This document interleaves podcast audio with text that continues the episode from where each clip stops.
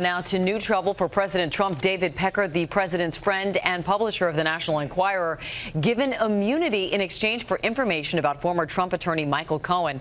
ABC's chief national affairs correspondent Tom Llamas joins us now with all the latest. Good morning, Tom. Amy, good morning to you. It's the type of high profile split that would likely grace the cover of the National Enquirer. But this time the story involves the tabloid. The National Enquirer's boss, David Pecker, a longtime Trump ally and friend, talking to prosecutors, and according to a source, telling them the president knew about hush money deals during the campaign. This morning, another jolt to the president's inner circle.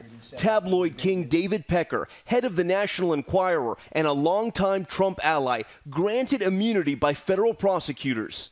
Michael, what's your message to the president? A source telling ABC News he agreed to provide information about Michael Cohen, the president, and the criminal investigation into campaign finance violations. In uh, April of 1999, when uh, when we acquired American Media. Pecker's company AMI owns some of the biggest tabloid and gossip magazines. And in court documents related to Cohen's guilty plea, prosecutors say just two months after the president announced his candidacy in June of 2015, Pecker and Cohen hatched a plan to deal with negative stories against Trump by identifying such stories so they could be purchased and their publication avoided. According to the documents, the two men coordinated on silencing two women who claimed to have had sexual affairs with the president before he ran for office. Former playmate Karen McDougal sold her story to Pecker's company AMI, which never published it. Were you in love with him? I was, yeah. Mm-hmm. And do you think he was in love with you? He was, yeah. And porn star Stormy Daniels received a $130,000 payoff by Cohen.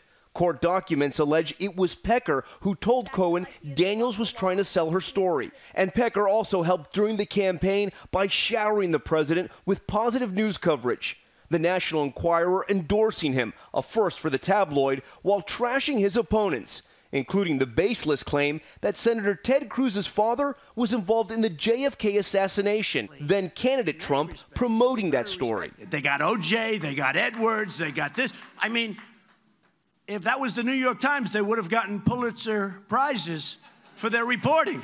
But now the president slamming those who are turning on him. Everything's wonderful, and then they get 10 years in jail and they, they flip on whoever the next highest one is, or as high as you can go.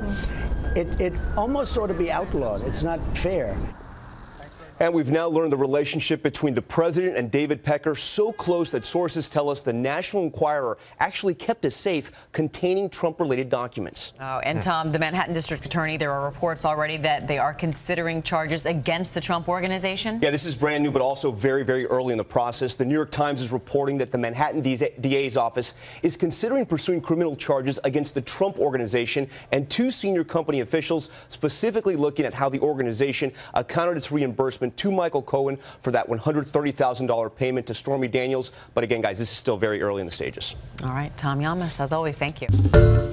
Hi, everyone. George Stephanopoulos here. Thanks for checking out the ABC News YouTube channel. If you'd like to get more videos, show highlights, and watch live event coverage, click on the right over here to subscribe to our channel. And don't forget to download the ABC News app for breaking news alerts. Thanks for watching.